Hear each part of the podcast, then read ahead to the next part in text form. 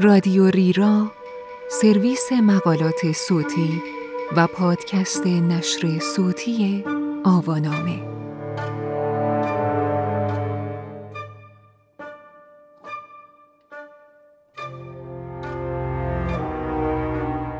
چرا هیچ کس به هیچ نصیحتی گوش نمی دهد؟ این عنوان یادداشتی است به قلم اگنس کالارد که در می 2019 در پوینت منتشر شده و وبسایت ترجمان آن را در مهر 1398 با ترجمه علی حاتمیان منتشر کرده است. من آرمان سلطانزاده هستم.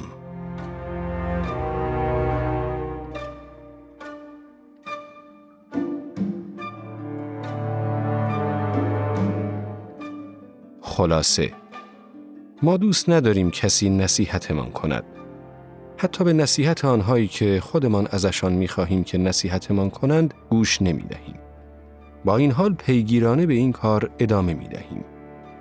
پدر و مادرها هر روز بچه هایشان را با نصیحت بمباران می کنند. معلم ها و دوستان هم همینطور. حتی آدم هایی که در خیابان می بینیم کمتر فرصتی را برای نصیحت کردن از دست می دهند. اما چرا هیچ کس نمی پرسد فایده این نصیحت ها چیست؟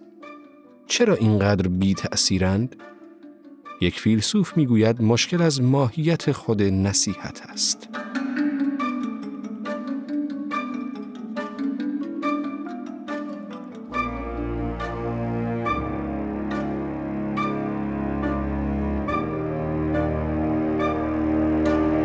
ما در دوران درخشان پادکست ها گفتگوهای عمومی و علایق جدید دانشگاهی مرز شکنانه زندگی می کنیم. در چنین دورانی روشنفکر عرصه عمومی بودن بسیار ساده است. البته بجز زمانی که به بخش نصایح گفتگوها می رسیم. وقتی کسی به این واسطه به شهرت برسد که در یکی از زمینه های مورد علاقه عمومی تخصص دارد، بدون شک از او می‌خواهند که پیشنهادهایش را در این زمینه ارائه کند تا دیگران بتوانند گام به گام در مسیر پیشنهادی او حرکت کنند. تردیدی نیست که چنین اندرزهایی سرتاپا بیفایدند. مارگارت اتوود رمان نویس کانادایی در یکی از مصاحبه هایش در پاسخ به چنین درخواستی این پند قابل پیش بینی را بیان کرد که برای موفقیت در نویسندگی باید هر روز زمانی را به نوشتن اختصاص دهید. اما پس از بیان این نکته ظاهرا به یاد آورد که در بخش قبلی گفتگو گفته است که به توصیه هر روز نوشتن عمل نمی کند. به همین خاطر به توصیه خود این نکته را نیز اضافه کرد که من این کار را نمی کنم اما شما باید انجامش بدهید. زیرا به عنوان نویسنده ای تازه کار نوشتن هر روزه برایتان سودمند است. اتوود سخن خود را اینگونه ادامه می دهد. گویی خود نیز به کم ارزش بودن گفتههایش برای خواننده آگاه است. می‌گوید نکته اصلی که باید به یاد داشته باشید این است که هیچ کس تا زمانی که اجازه نداده اید نباید نوشته تان را بخواند. به این ترتیب نیازی به کنترل و مهار نوشته خود در زمان نوشتن نخواهید داشت. همه چیز بین شما و صفحه کاغذ روی می دهد و اگر آنچه در یک روز نوشته اید پسندتان نباشد سبد کاغذهای باطله در خدمت شماست. بی پروا نوشتن برای فردی که در تلاش برای نوشتن است، توصیه کاملا بیفایده به نظر می رسد و به همین جهت پیشنهاد اتوود به آمادگی برای دور ریختن نوشته ها نیز ناسودمند از کار در می آید. اگر از کسی بخواهید شما را در مسیر نویسندگی راهنمایی کند و او در پاسخ بگوید که نوشتن را تمرین کن، دشوار می توانید چنین پاسخی را کنایه نیشدار تلقی نکنید. اتوود نویسنده مشهور و موفق است که دورانی طولانی آکنده از تجربه را در زندگی و در نبردهای روزانه با صفحات سفید تجربه کرده است. او با شجاعت تلاش می کرد به مصاحبه کننده چیزی را بگوید که دنبالش است. می کوشید وظیفهش را انجام دهد و سخنان مفیدی بگوید. پس چرا پیوسته میلغزد و نصیحتهای پوچ و بی سر و ته تحویل خواننده می دهد؟ واقعا امروز چه کسی در دوران کیبوردها از سبد کاغذ باطل استفاده می کند؟ من با مارگارت اتوود همدلی زیادی دارم. هنگامی که دانشجویان با چشمانی پر اشتیاق به دفترم می آیند تا از راهبردها و راهنمایی هایم برای فیلسوف شدن استفاده کنند، تصور محملاتی که در پاسخ به آنها خواهم گفت برایم دلهوره آور است. البته پندهای به این معنا که دانشجویانم را گمراه کنند بد نیستند. اما از این جهت که آنها را به هیچ جای مشخصی نمیرسانند نامطلوب محسوب می شوند.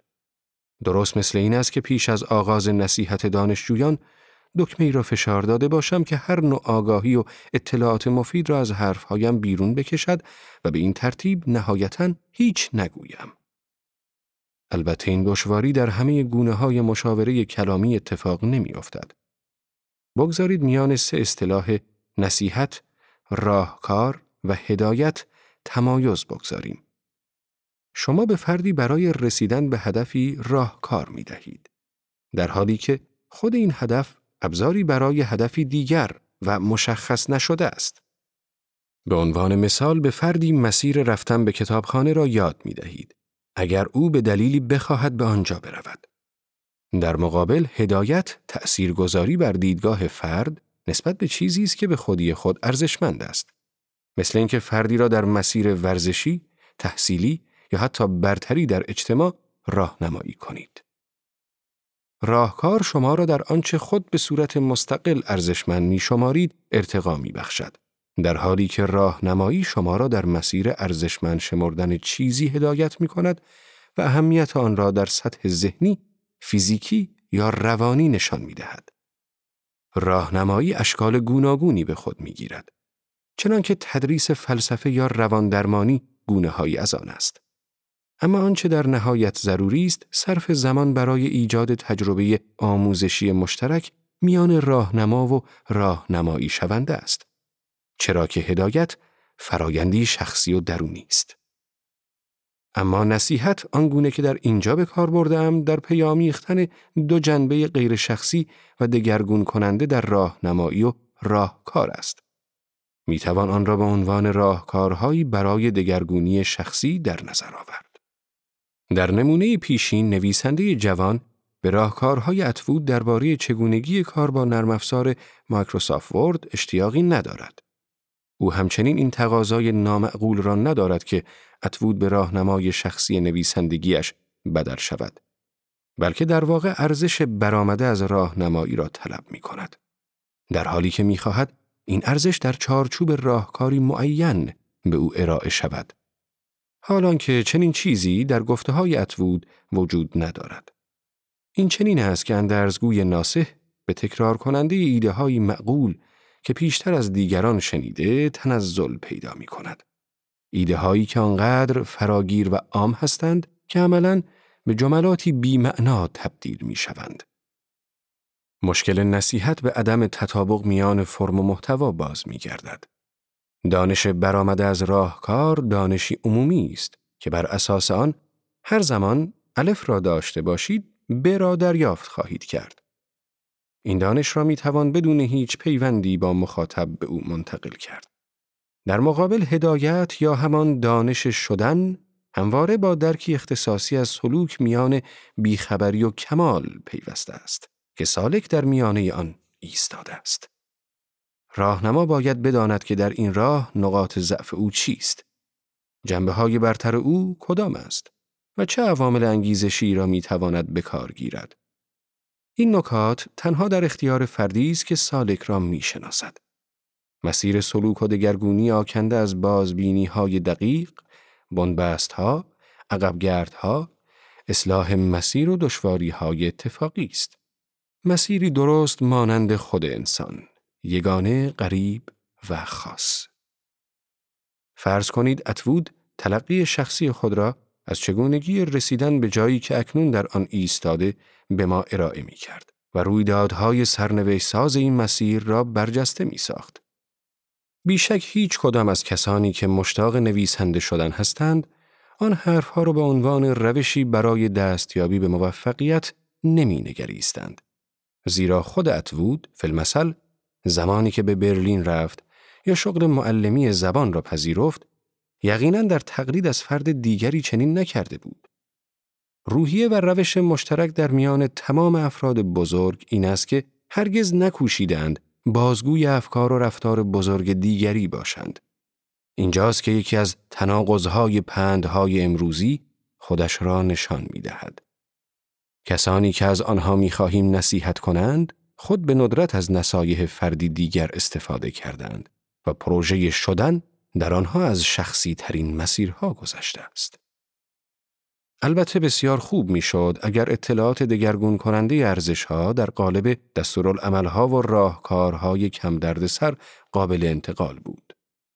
در چنین جهانی افراد می توانستند یاری قابل توجهی را از یکدیگر دریافت کنند بیان که ناچار به سرمایه گذاری روی زندگی هم باشند. افسانه نصیحت بر اساس چنین امکانی استوار شده است که بتوانیم یکدیگر را با تماسی کوتاه دگرگون کنیم.